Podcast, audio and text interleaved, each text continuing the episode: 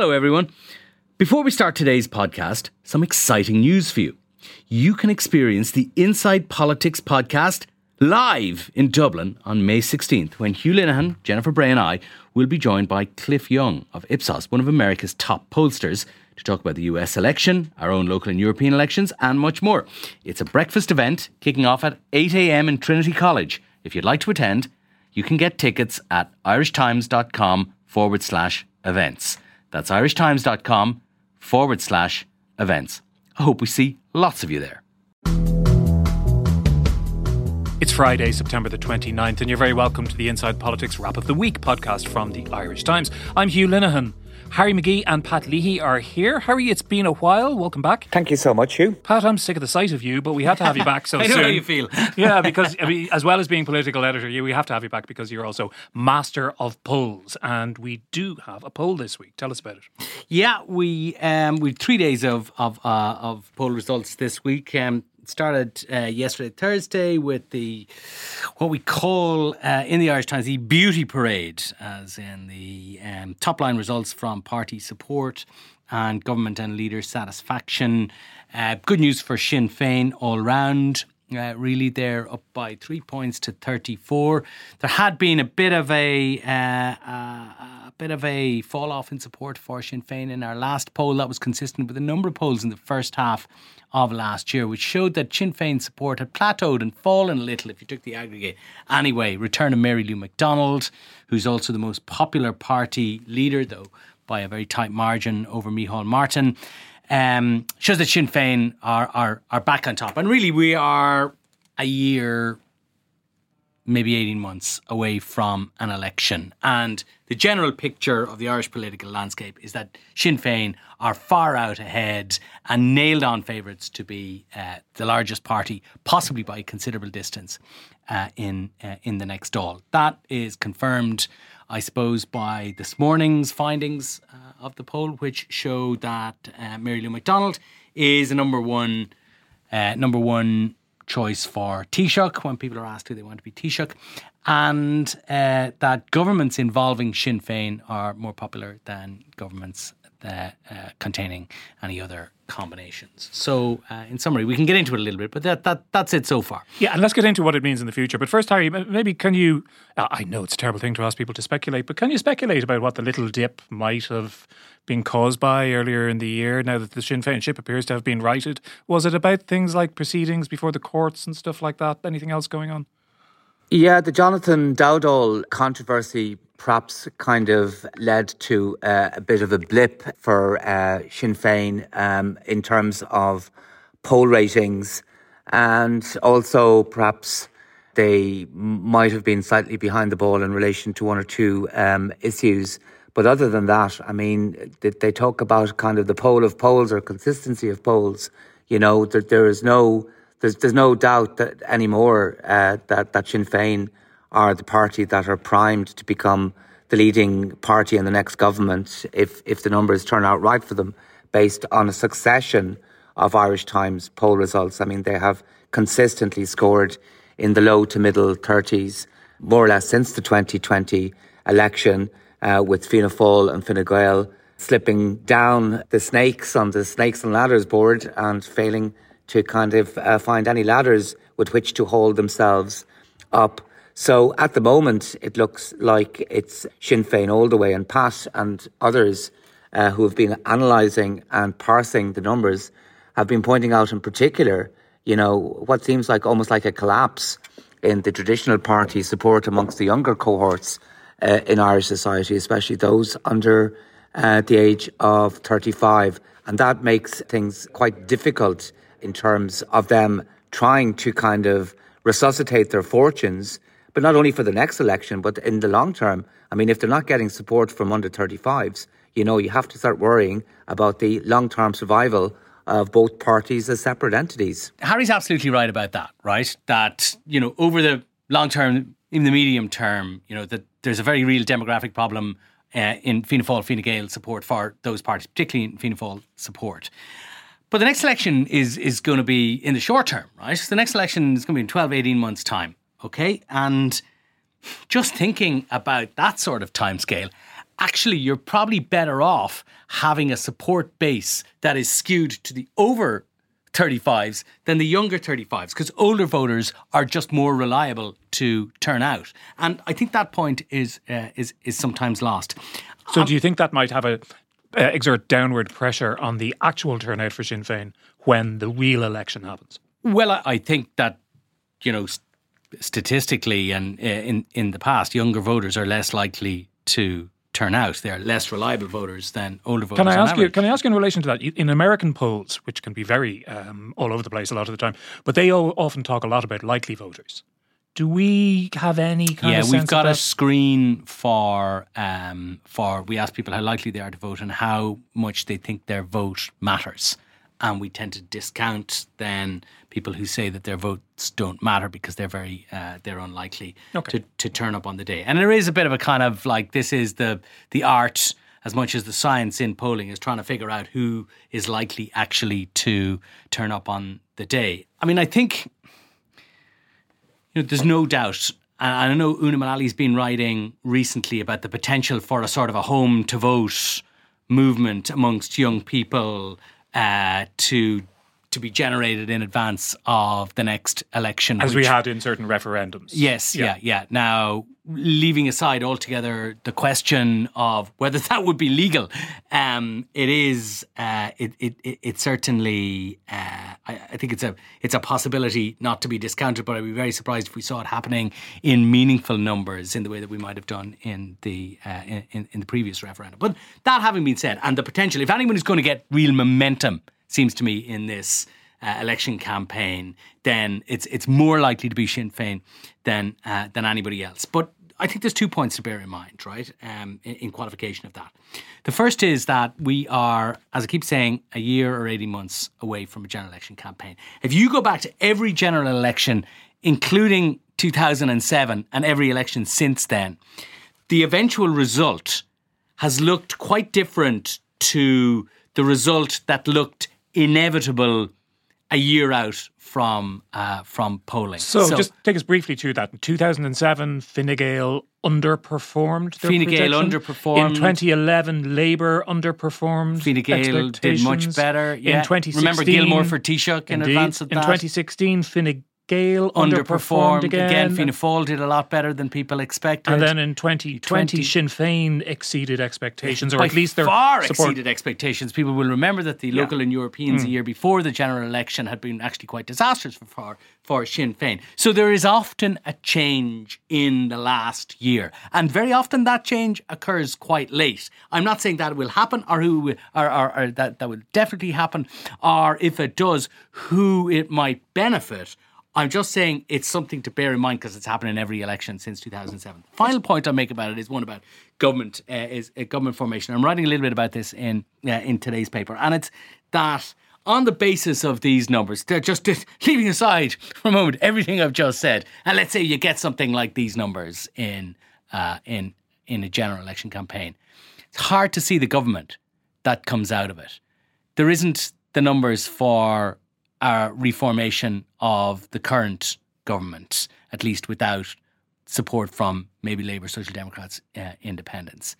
There isn't the numbers there for a left led government. And in fact, it is becoming clear, I think, in these numbers that many of the Sinn Féin gains will be made by squeezing up the uh, the smaller opposition parties. So the left-led Sinn Féin government that doesn't include either Fianna Fáil or Fine Gael isn't there on the basis of these numbers. So then you are looking at unless one or two, on, on, uh, then most likely then you're looking at Fianna Fáil, Sinn Féin or Fine Gael Sinn Féin. Let's discount the latter because I don't think the party will wear. Although I did note that six six percent of respondents liked the idea of a Fine Gael Sinn Féin government. They they obviously like to take a bit of a risk with things. Yeah, that's that's six percent though, not sixty percent uh, of it. And so the question then becomes: What's the possibility of that of that Sinn Féin? Uh, Fianna Fáil combination. If you delve into some of the thing, and and you know, we asked not just in today's poll, we asked not just who do you want to see in government, but we also asked who do you not want to see in government. The two top parties uh, on the negative stakes uh, in that question were Sinn Féin and and the Green Party, uh, both of which attracted the, uh, uh, the the antipathy of thirty one percent uh, of respondents to the poll. If you look at the Fianna Fáil voters on that question, nearly half of them nominate Sinn Féin as the party that they do not want to see in government. Again, if you look at Fianna Fáil voters on the questions of preferred government combinations, just 14% of Fianna Fáil voters favour a Fianna Fáil Sinn Féin government. Now, that doesn't map exactly onto Fianna Fáil members, but presumably there is some correlation there. And bear in mind that Fianna Fáil members would have to approve any coalition deal between Sinn Féin and Fianna Fáil. So I just think that the the process of government formation, if we get anything like these numbers, the process of government formation is A, going to be long and convoluted, and B, may involve some very difficult questions for Fianna Fáil. One last question before I go to Harry on the implications of this. What's the feeling on the Sinn Féin side among Sinn Féin supporters? I mean, how do they feel about a coalition with Fianna Fáil? We know Sinn Féin is a very, it's a very disciplined party, so they mightn't have too many difficulties with their members if they decide to go in a certain direction.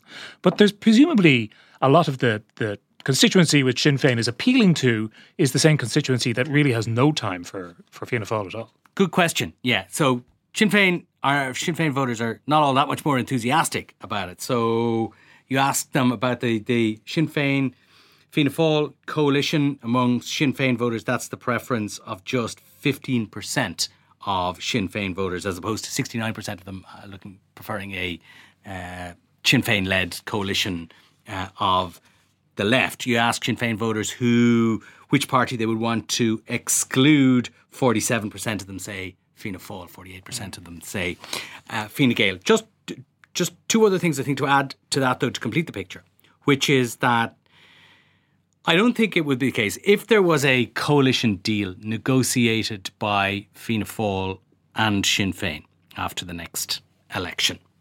Um, the alternative perhaps being another election. Okay, so the Fianna Fáil leadership, whoever it is at that time, is not going to just take a punt on negotiating a deal with Sinn Féin and then putting it to an Fheis. Okay, it's going to be sure of what its members will tolerate. Now, that's not a conversation that Fianna, Fianna Fáil, the organisation, has had with itself yet, and it probably needs to get on with it. The other thing, it doesn't quite work in reverse if Sinn Féin, if the Sinn Féin leadership brings a coalition deal, it will do so in the knowledge that its membership will go in behind it. How do we know that? Because that's what they have always They've never done anything different. They, that's what they've always done before in the past on any sub- substantive question. So, Harry, what we have here is an apparently inexorable logic leading to a certain type of government formation, but that formation is essentially a shotgun wedding, which might store up all kinds of problems. Yeah, I was kind of hoping that Pat would look up uh, what the chances of my horse uh, coming home at three o'clock in Doncaster is on Saturday. There's a big margin of error on that one, Harry. um, yeah, well, it, it's interesting. And um, I, I, remember a long time ago, uh, as a young reporter, 30 years ago, in fact, in 1992, being asked by the news editor in the Sunday Press on a Saturday morning uh, to ring, it would have been in November of 1992, to ring around every imaginable Fianna Fáil backbencher to uh, assess if they were in favour of having uh, an unheard of coalition government with the Labour Party. Albert Reynolds uh, was then uh, the leader of Fianna Fáil and was a prospective Taoiseach. And I remember phoning and them, and I got quite a few of them, and it was kind of landline only back then, as far as I can recall. And the, the vast majority uh, all but two or three said that they were dead against forming a coalition with the Labour Party. Most of them, of course, were speaking off the record. A few went on the record, and one of those who was on the record at the time was one Micheál Martin, who was a, a relatively young uh, uh, Fianna Fáil TD uh, for Cork South Central at the time, who said he would have no difficulty uh, forming a, a coalition uh, with Sinn Féin. And uh, it duly happened, and all those who had been adamant that they, under over their dead body, would a uh, coalition be formed, meekly uh, went through the lobby gates and agreed to a co- coalition. So when you hear parties kind of make drawing red lines privately uh, to you about government formation down the line, I always take it with a healthy dollop of salt because I think that that you know after elections, people look at the reality of figures and the reality of government, what's possible and what's not possible. I think uh, Pat is correct. I think Fine Gael and Sinn Féin can be excluded uh, because um, they're very different, and I don't think that they would come together. But I do think that uh, Fianna Fáil and Sinn Féin is a possibility in the wake of, of an election, notwithstanding what Fianna Fáil TDs would tell you that they don't really like Sinn Féin. They think they're incompatible. They think they still have legacy issues that they have to deal with from the north. Uh, they think that they are too cowardly on having a position in relation to climate change.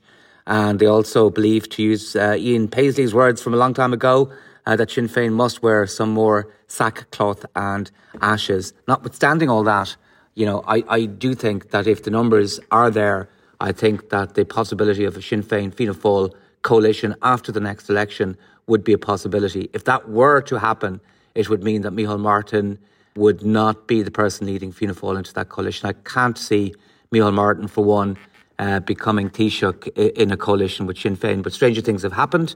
Uh, maybe there might be a Damascene conversion on, on his part and on Sinn Féin's part uh, when it comes to that punch. But I do see it as a possibility, albeit a, a lesser possibility at the moment than Fianna Fáil and Fine Gael's desired outcome after the next election, uh, would, which, which would be a con- continuity of the present government with or without the Greens the highly unpopular Greens. That might be a subject for for another day, Pat. But finally, can I ask you in relation to these these numbers that that, that we've published this week, uh, sort of some challenges ahead for Fianna Fáil in terms of the options that might be there after the election, great opportunities for Sinn Féin.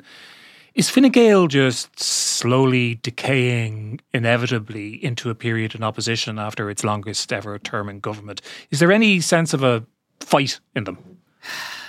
Hard to see it, really, isn't it? There's certainly no fight in their numbers. They're kind of stuck on 18% TDs. Latest this week being Charlie Flanagan announcing their uh, retirement. And, you know, Leo Varadkar makes the point that, look, this is perfectly natural TDs step down all the time. We've had a big bunch of Fine, Fine Gael TDs in for a long time, and many of them, uh, many of them are stepping down now. But there is a sense of there is a sense of drift, maybe.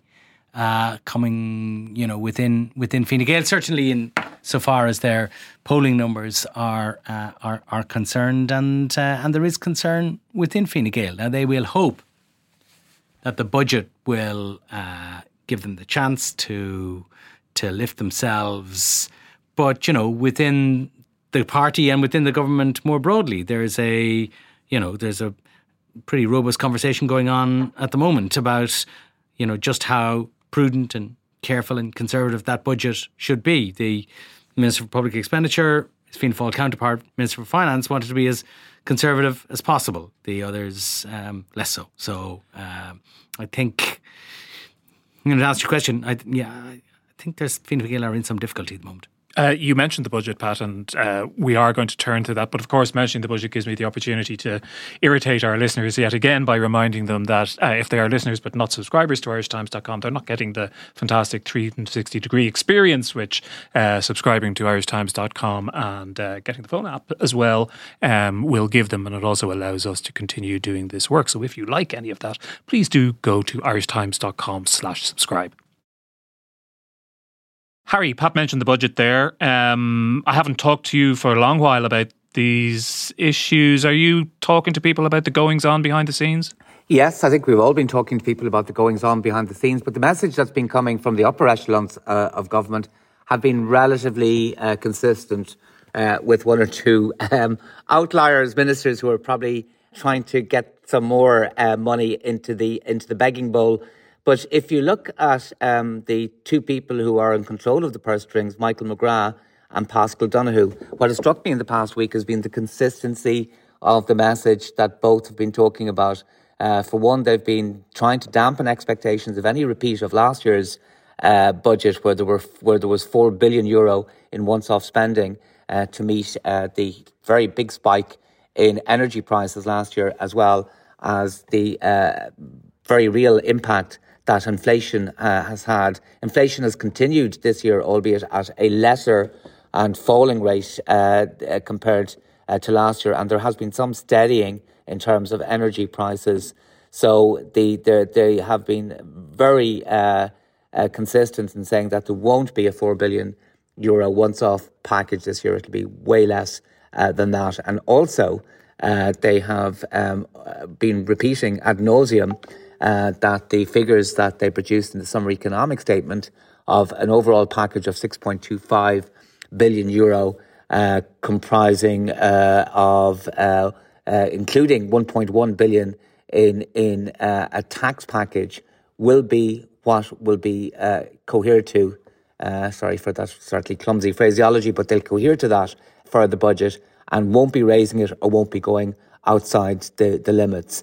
So if you're if they're staying within those parameters, there's not a huge amount uh, of give because uh, you know with the impact of inflation, uh, with the commitments they've already made in relation to public services, in relation to uh, public pay agreements, that leaves them with, with, with very little wiggle room in, in, in terms of fresh spending. And then you have the demands uh, from services that are already overspending and the one that has been commanding all attention for the past week or 10 days has been health, which looks like, you know, it's, it's, it's got another hole of a billion euro. I can't remember a year in recent history in which the health services didn't have a deficit or hole of, of a billion euro uh, and had to look for more money from the Minister uh, for, for Finance. So it, it looks like the, the package will be tight. It looks like the giveaways will be limited.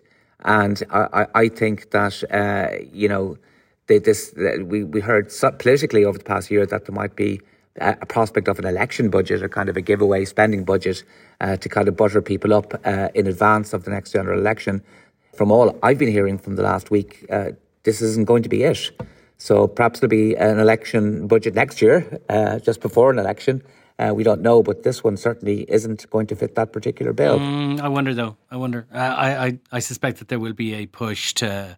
We know that there's going to be 6.4 billion euro budget, which is pretty hefty. Let's face it. Um, so the real pulling and dragging, I guess, will take place on the the the, the once off uh, top ups, which are now, of course, twice off uh, top ups. Both um, Paschal Donohoe, Michael McGrath said, and I, in fact, Taoiseach said as well. Well, it's not going to be as high as last year. It's not going to be four billion. So I would say that's where the could be three point nine. Could, could be three point nine. Yeah, let's see. Do you think it's going to be three point nine, Pat? No, I don't. But I don't think it's going to be nearer four than three. One of the things that's being discussed in the run up to the budget is a different approach to certain benefits and particularly disability benefits. Some debate about introducing a kind of tiered system of benefits, which I gather doesn't exist at the moment.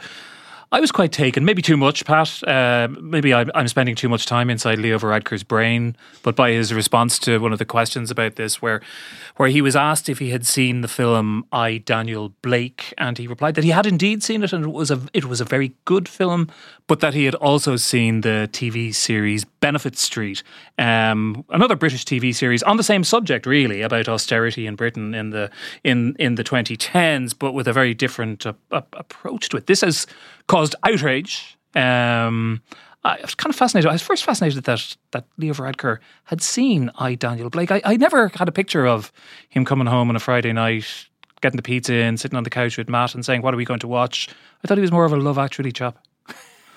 I am I'm I'm blithely ignorant, I have to say, of the Taoiseach's televisual habits on uh, on a Friday night, or if indeed he is a stay at home on a Friday night quiet and have a quiet night in sort of fella. But Ken uh, Loach, the director, a famous Jeremy Corbyn supporter, um, uh, you know, long-standing Marxist, very highly regarded director, makes gritty, hyper-realistic dramas about what's wrong with Tory Britain.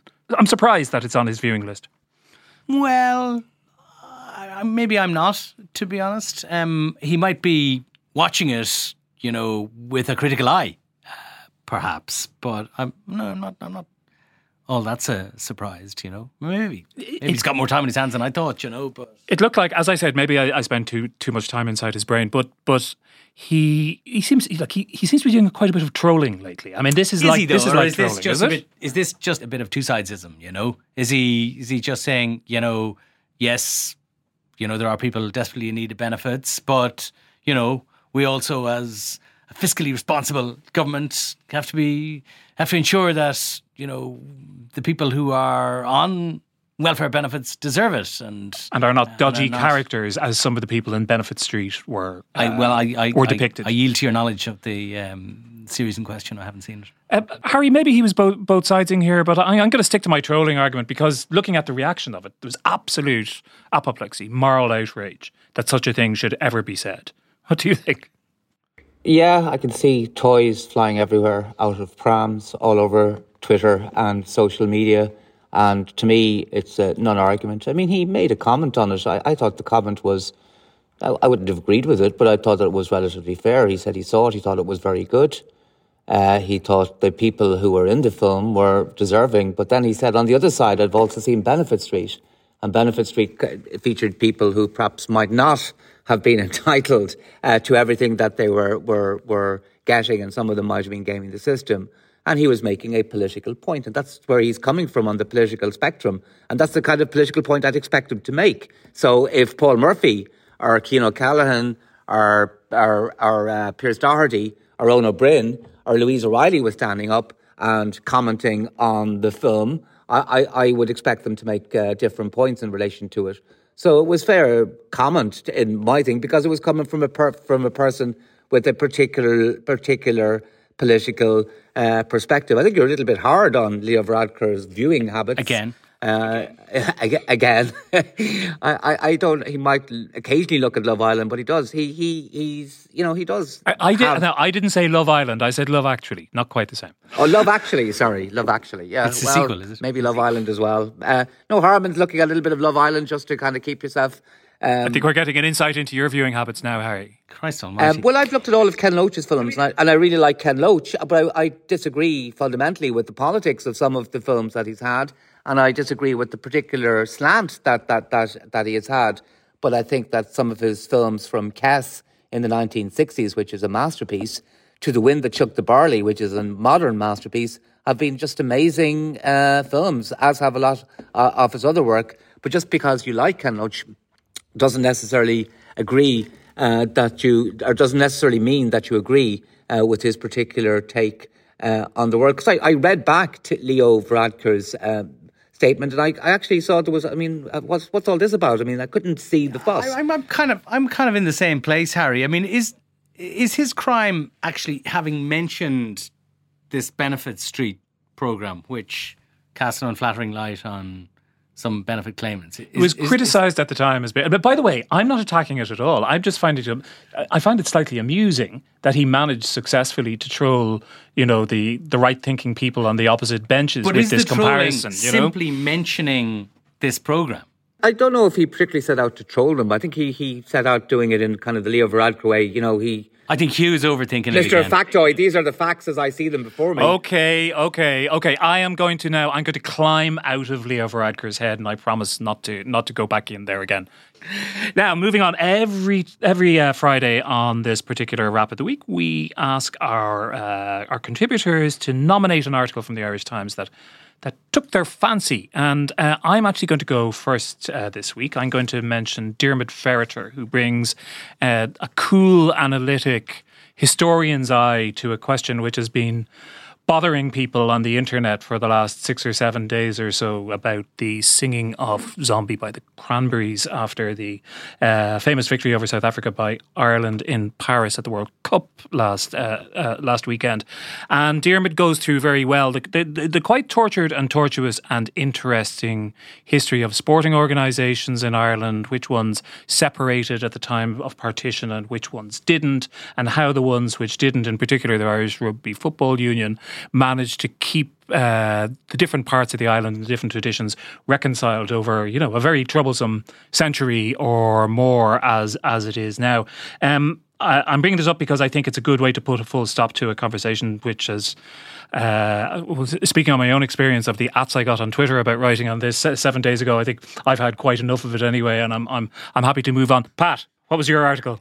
Well, uh, it's a series of articles. Really, I've been following closely the. Um, uh, the thrilling saga of the uh, the drugs bust off the coast of County Cork um, uh, during during the week. People will be familiar with it at all. But one point that doesn't seem to be brought out, as far as I can see, is the um, uh, the, the, the fact that these drug smugglers they weren't exactly top of the class drug smugglers, insofar as I can see. So, what, what do you mean, Pat? So, the, are you sure you aren't defaming anybody here? So the the two, the two lads who sailed the trawler from Castletownbere and then ran it aground on a sandbar off County Wexford, which is marked on all the charts, etc., and then has to be had to be rescued by a helicopter, and in the course of which were pinched, seem to been matched in their idiocy by the by, by the mothership, which had sailed from.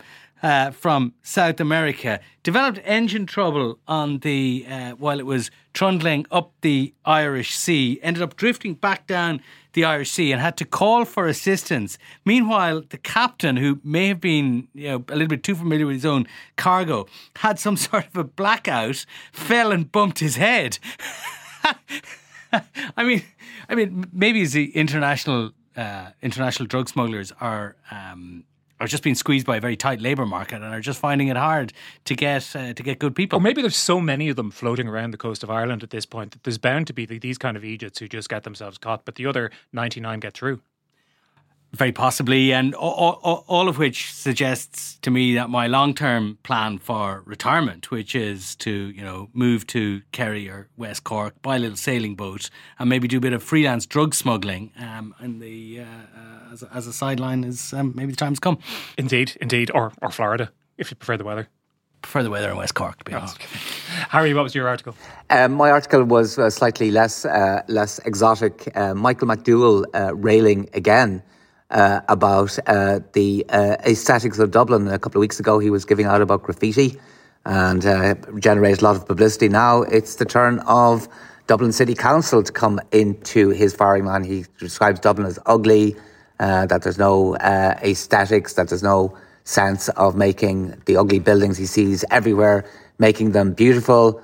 And he said, uh, what is impeding the creation of a beautifully restored urban core for Dublin is an almost suffocating paralysis on the part of the agency to which the responsibility to use its powers, Dublin City Council, as Planning and Housing Authority. One of the interesting references he made is to the Wide Streets Commission from the 18th century, uh, and he wants a 21st century reincarnation of that.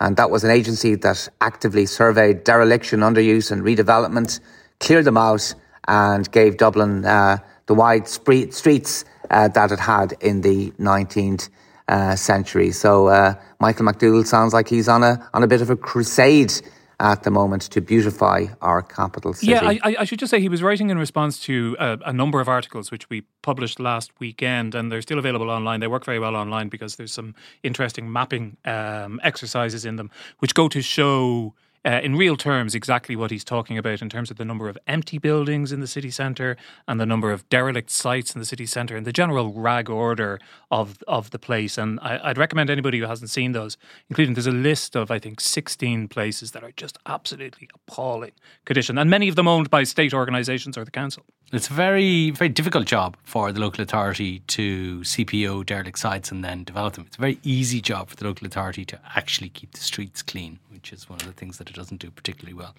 Are you going to be talking about the smell of urine again, Pat? No, I, I think that goes without saying.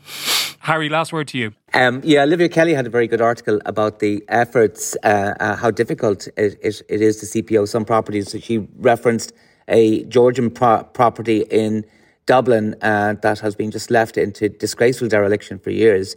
And finally, now DCC is uh, going to uh, go to the courts in order to secure a CPO uh, for that particular uh, property. But like everything else on housing, on property, nothing is easy. Nothing is yeah, easy at all, unfortunately. Pretty grim in all senses of the word, but we'll on that grim note. We will leave it there. Thanks very much to Pat and Harry. Thanks to our producer, Declan Conlon, and to JJ Vernon on the desk. We'll be back very soon indeed. Until then, have a lovely weekend.